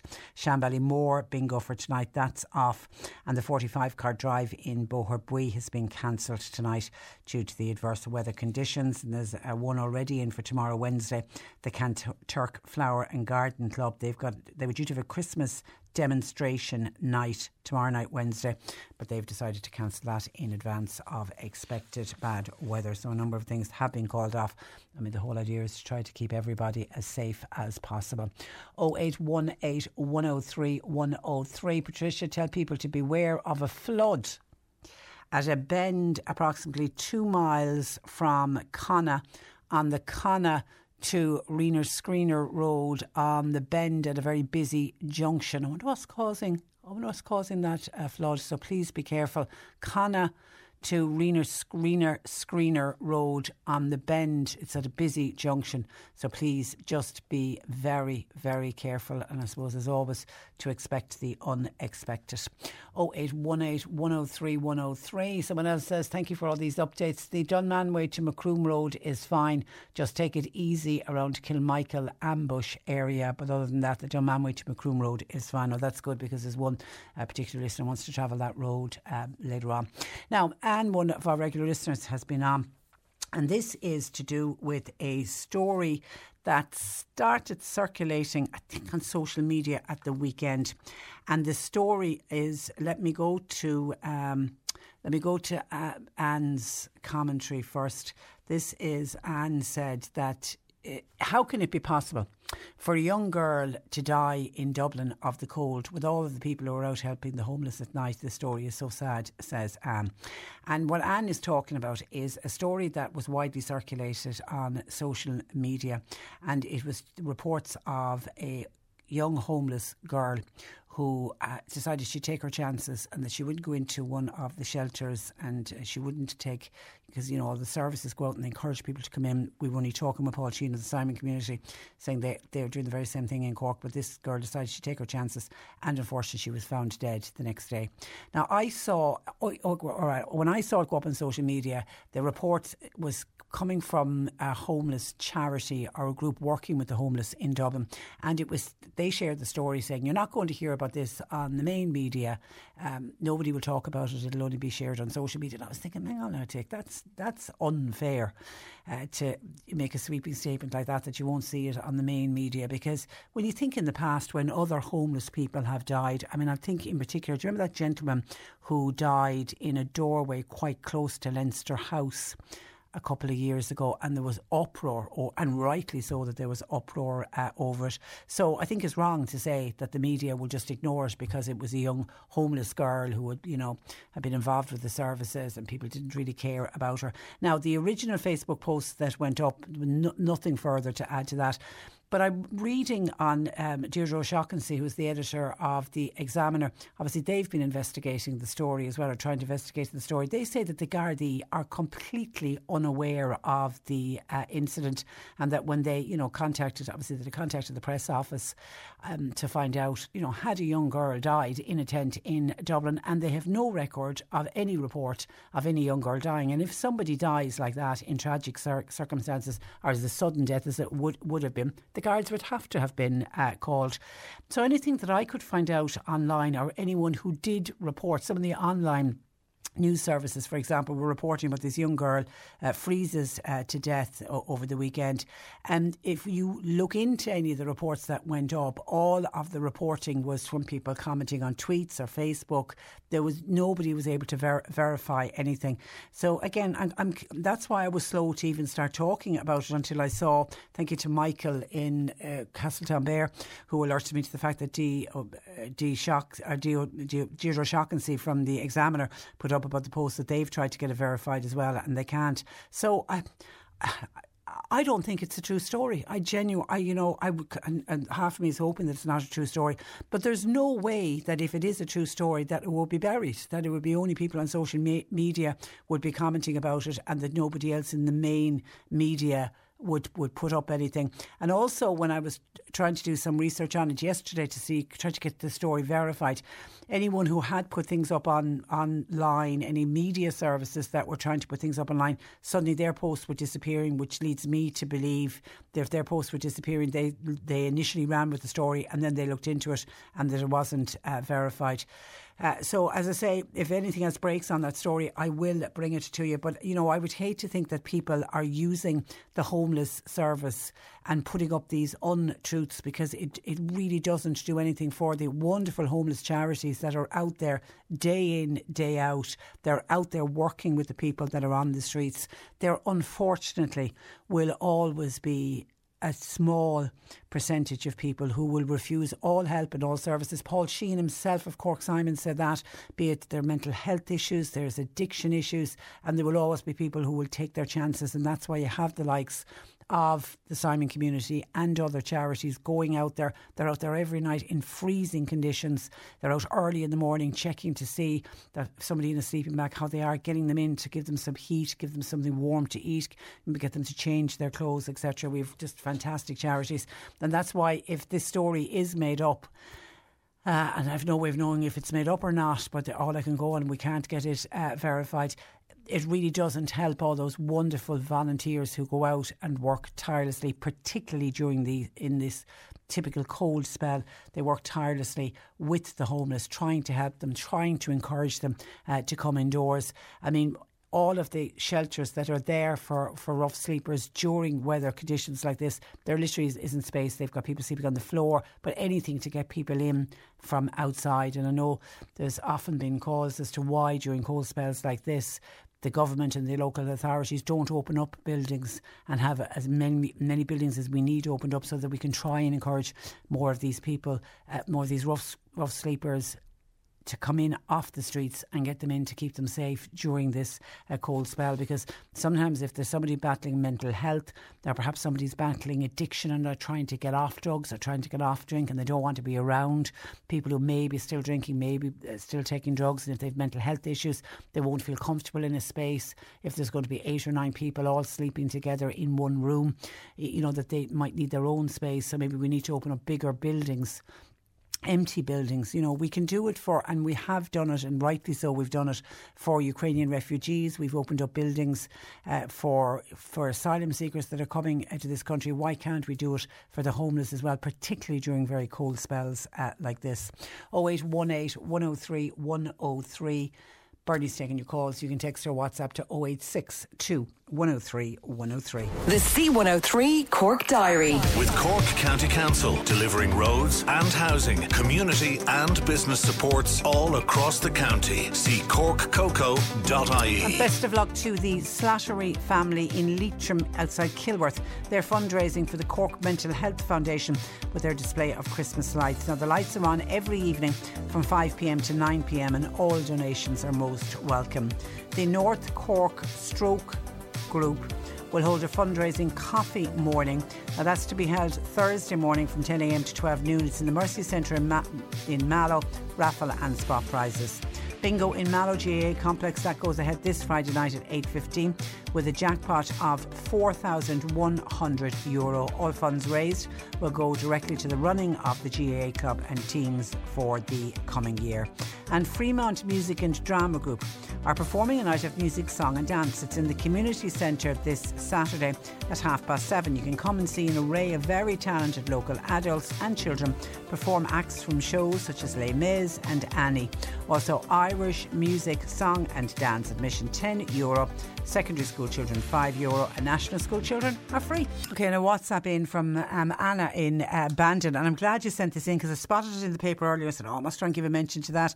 Uh, Anna says, I wish more families would take the lead from the well known actress Gwyneth Paltrow and what she is doing with her family. And it's a story about Gwyneth Paltrow that she's banned her children from having mobile phones when they're sitting down to have any meal because she wants them to engage in great conversation and for everybody to sit and chat. So when, when if you're going to dinner at Gwyneth Paltrow's house along with her children, no phones allowed at the table. And the Hollywood actress, she also insists she's she's two children. Her daughter is Apple and her her son is Moses. She also insists that they all always sit down to dinner as a family. And she says that is something that she has learned from her pa- parents. And she was speaking on a podcast and she said, We felt this is, she was talking about herself when she was a child. She said, We felt very special being included at the dinner table, even though it was a nightly event she said even with their family if her parents had friends over she said we as children always sat with them at the table and there was always long conversations held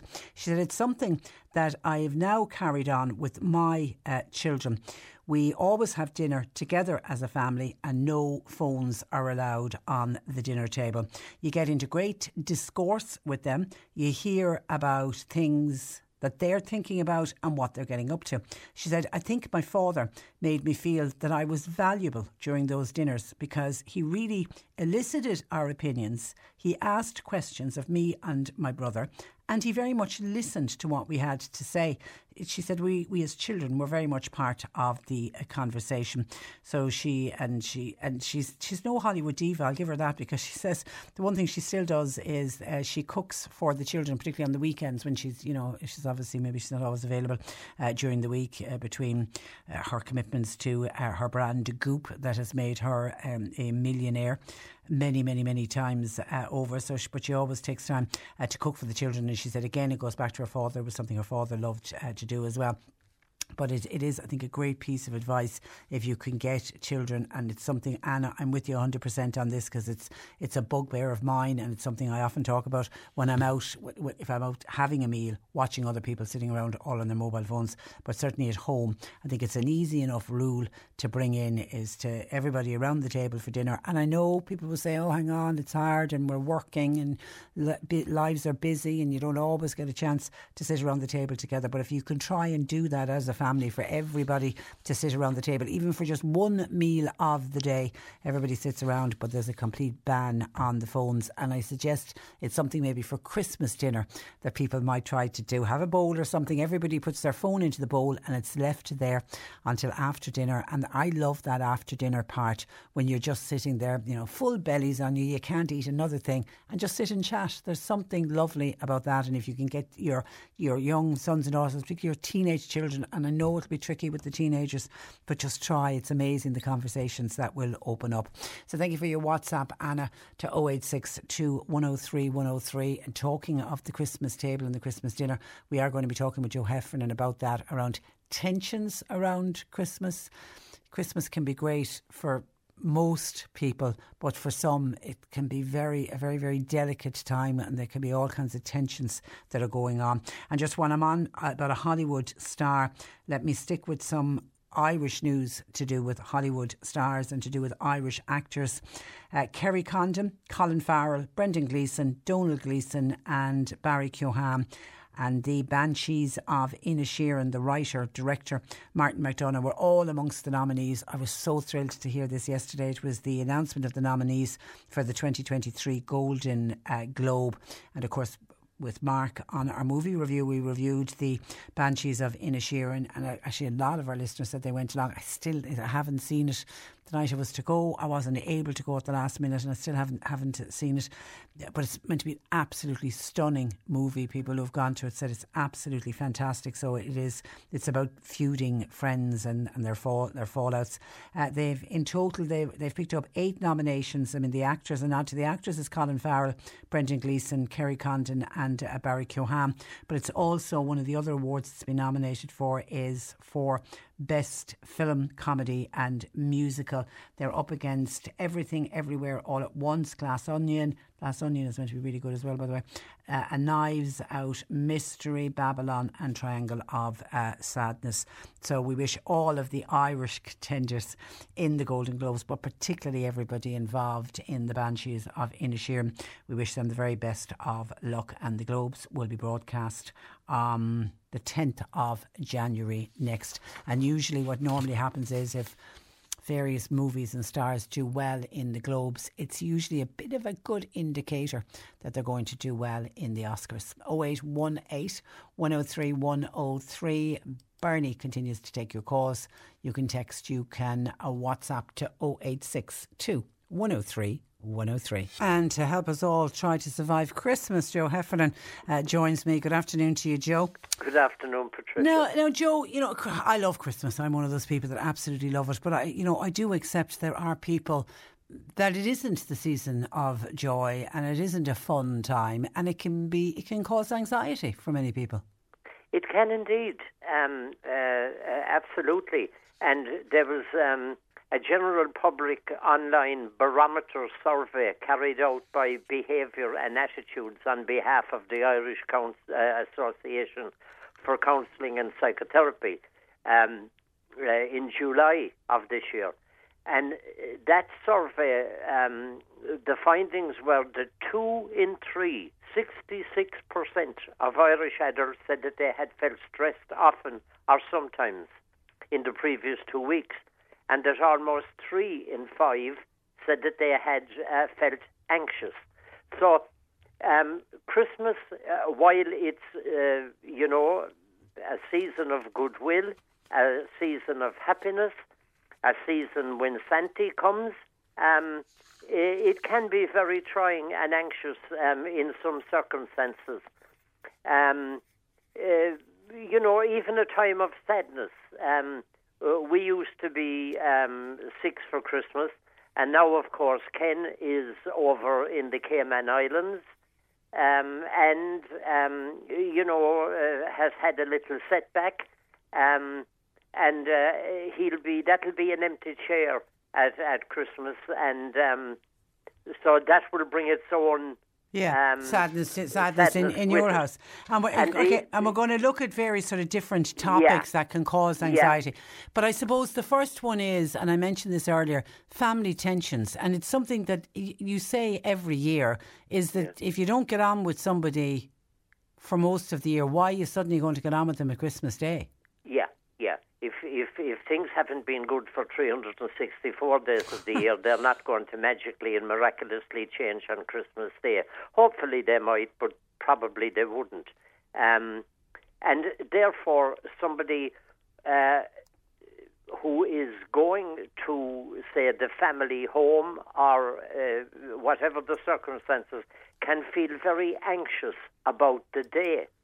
Um, and uh, instead of anticipating the day with joy, it can be anticipating the day with a certain amount of trepidation and anxiety. Um, uh, the expectations at Christmas, of course, of everyone says Happy Christmas, and everyone is expected to be in that uh, uh, mood, mode. Um, uh, so, like, what can one do? Um, and uh, I think uh, one of the things uh, we'll come across quite a bit in our little talk today would be a bit of planning. So maybe to have an exit strategy in mind when faced with a situation like that um, on Christmas Day. And that can be anything from having, you know, a ready made excuse available if you need to step away. For example, my New Year's resolution is to get a good long walk in every day. Right. So off you go. And um, or it could be, you know, I'm I'm I'm I'm a tiny little bit headachy. I think I need to have a little lie down. And that means that you can retreat from the situation to a private place where you can either just rest and reflect and uh, etc., or maybe make a phone call um, uh, to a trusted friend um, Just get uh, yourself you know, out, get yourself out of the situation. And I do think when it comes to like family tensions, and, and as you say, you know, if you're not getting on with somebody 364 days of the year, it's most likely on the 365th you're not going to get on with them either. Ease up on the alcohol because alcohol can loosen the tongue and the inhibitions, and you, the, the last thing you want is to say something. And then you wake up on St. Stephen's Day with the fear, thinking, I should never have said that. Yeah, yeah, yeah. To be careful, um, uh, you know, to have a filter. Um, think before talk. Um, uh, yeah, yeah. If things aren't great, um, you don't want to make them worse, and if things are good, you don't want to make them bad. Now, when you mention alcohol, of course, um, people who suffer from you know, uh, alcoholism, for example, and who might be on a program of so- sobriety. Um, and there can, there can be pressure at um, times like Christmas because, um, you know, there's this attitude of um, uh, Christmas. Christmas drinks, and um, there can be uh, uh, with somebody who isn't thinking um, you know, uh, can be uh, go on, have a drink for the season. Yeah, and some people it's won't. Some people huh? won't. Some people won't want to announce to everybody. I'm I'm going through a period of sobriety, you know. So Yeah. So if somebody it gets offered a drink and the person refuses, accept that as a refusal. You don't need to go on, go on, you know, doing Mrs. Doyle on it. Absolutely. Yeah, yeah, That and it's- reminds and me of it's- Father Ted. Yeah, and it's name? it's the Yeah. same. I know a lot of females will say, you know, when they, particularly on Christmas, if they're in say the early stages of pregnancy and they're not drinking and they don't want the whole world to know they're in the early stages of the pregnancy, the pressure that can be put on young women. I go on, you'll have a drink. What's wrong with you? Why aren't you having a drink? You know, it's Yeah. just it's. No, I, I had a really good friend of mine who said she constantly used the used the excuse, "Oh, I'm on a very strong antibiotic and I'm not allowed to drink with it." She was actually pregnant, but she just what she just didn't want the world to know because she'd had a series of miscarriages. So they were being oh. very careful before telling anyone. But she said there was a period of about three months, and the pressure, no matter where she went with me, what's wrong with you that you're not drinking? And she Yeah. said it's not that she's a very heavy drinker, so she'd constantly come up with lies. So if somebody says no, it's no. Leave it at that. But if that doesn't work, well, then the little white lie can be no harm at all. Um, look, I, I have to take a little drive later. Um, I Yeah, that's a never great ever one, yeah. would take a drink and drive. Yeah, yeah, yeah. Or you know the old chestnut that we've all um, either used or heard in our lifetimes. Um, uh, you know, I'm I'm I'm on a course of tablets at the moment, and I'm not that, allowed to um, drink with them. Yeah. Yeah, Yeah, you yeah, know, yeah. just um, So just, just, and so that's by. all about anticipating, and if you are, and, Yeah. and I suppose if you are, you know, trying to get off the drink, avoid being in situations where there where there will be a lot of alcohol. That's probably the best advice. Absolutely, Yeah. absolutely. You don't want to be at some party until three a.m. and you're just wishing that you were somewhere else. Yeah. So Now- again, um, you know, a bit of an excuse can be forgiven. And for yeah, for all forward planning, eating disorders. Anyone with an eating disorder, because outside of alcohol, food. We consume a lot of food over Yes. Christmas, and everywhere we go, there'll be lots of food and lots of treat treats. Absolutely. Difficult time for somebody battling an eating disorder.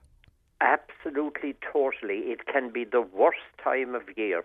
It can be viewed with high anxiety, um, you know, and again, uh, the bit of planning. Um, uh, I know that you've had Bodywhys on in your time there um, on C103, and um, you know, uh, maybe to make contact there, ask a bit of advice, or um, uh, maybe um, in the lead up to Christmas, it's a bit late to be saying this now, but uh, if one is attending um, a therapist, um, for example, um, you know, someone who is accredited by the uh, IACP, um, to make a phone call and to maybe ask, could you fit in um, a quick um, uh, appointment uh, before the Christmas time. But um, again, you you need uh, people need to respect what a person says. Um, uh, yeah, like we would have uh, a member or two now of family, an extended family, um, who would be um, vegetarian, and um, you know when they call over the Christmas, um, we certainly won't be putting up a plate of uh, turkey and ham. um, we will just respect Yeah. um, their uh, preferences, and um, and it won't. Uh, we won't have to be total utter geniuses to work out uh, what might be um, a nice meal without um, Without meat, yeah. without meat. Okay, now bereavement. Bereavement is always the difficult one, and and we've we just we've discussed this many many uh, times before. I, I always feel for people on their their first Christmas, but the second and third Christmas can be as difficult. Absolutely.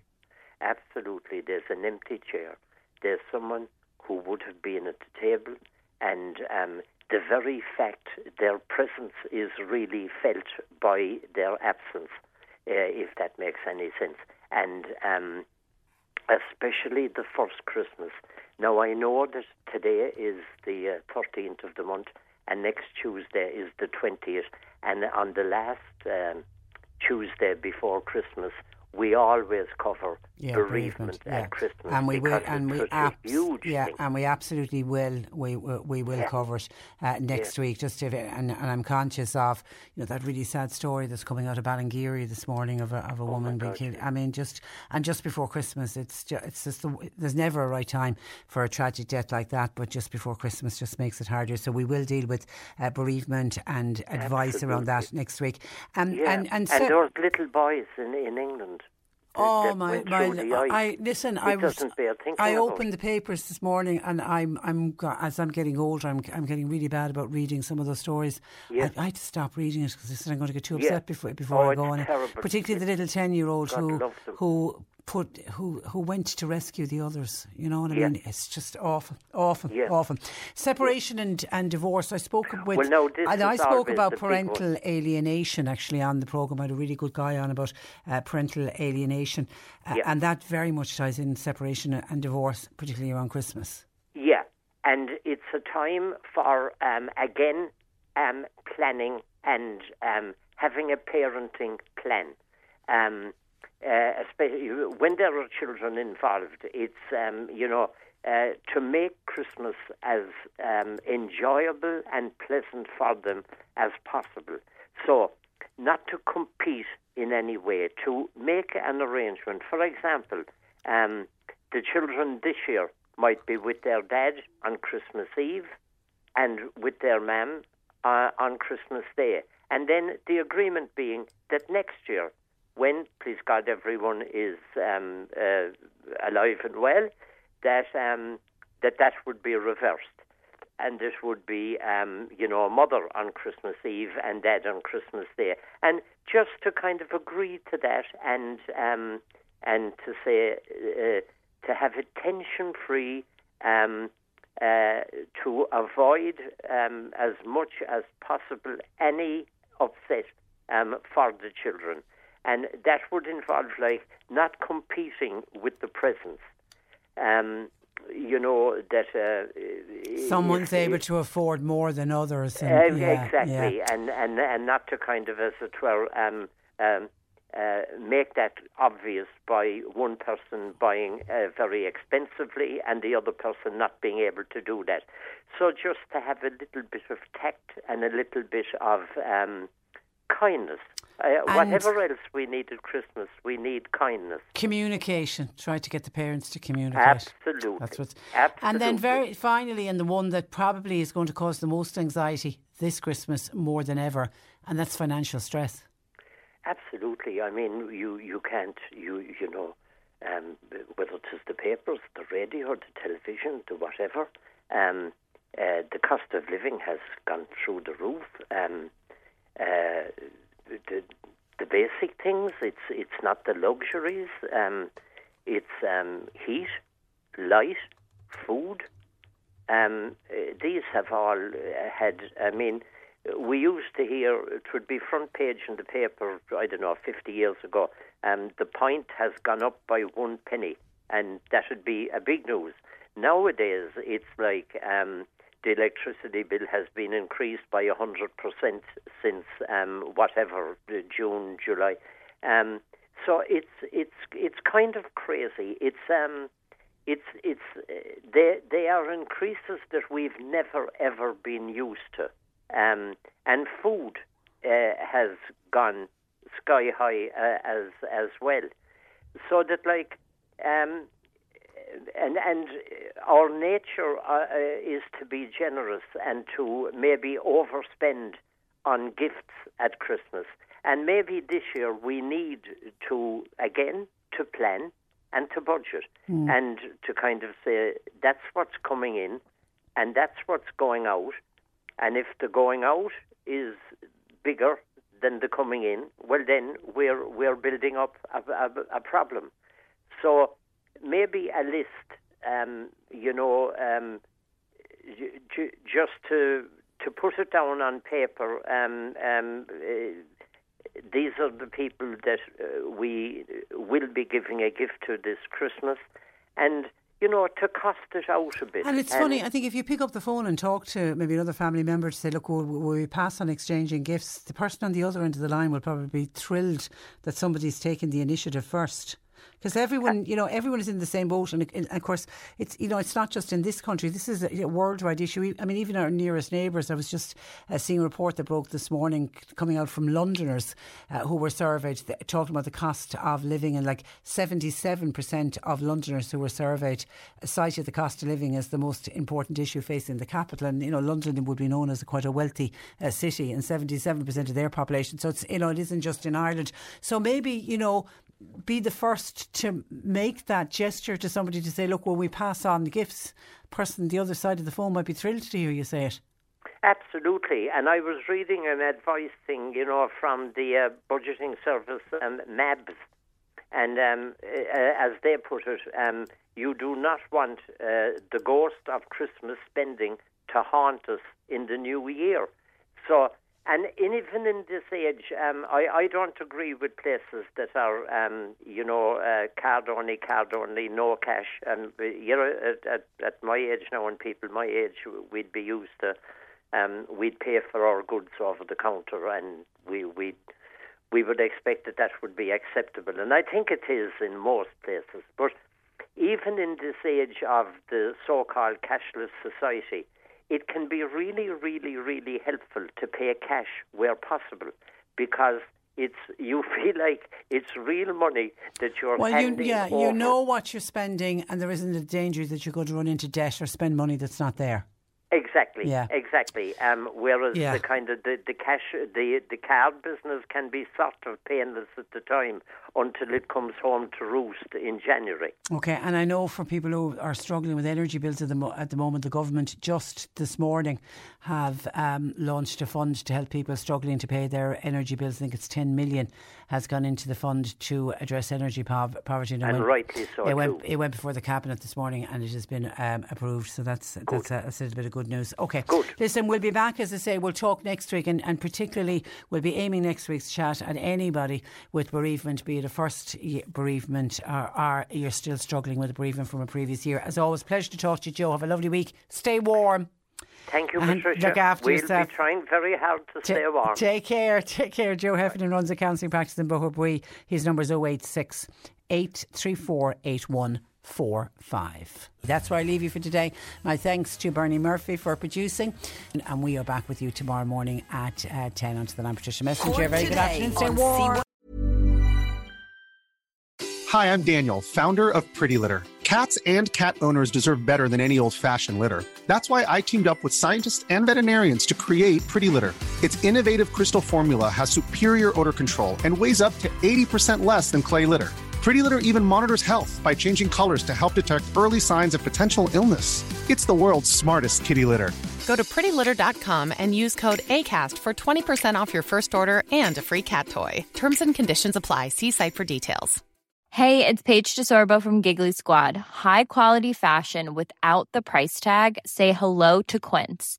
I'm snagging high-end essentials like cozy cashmere sweaters, sleek leather jackets, fine jewelry, and so much more. With Quince being 50 to 80% less than similar brands. And they partner with factories that prioritize safe, ethical, and responsible manufacturing. I love that. Luxury quality within reach. Go to quince.com slash style to get free shipping and 365 day returns on your next order. Quince.com slash style.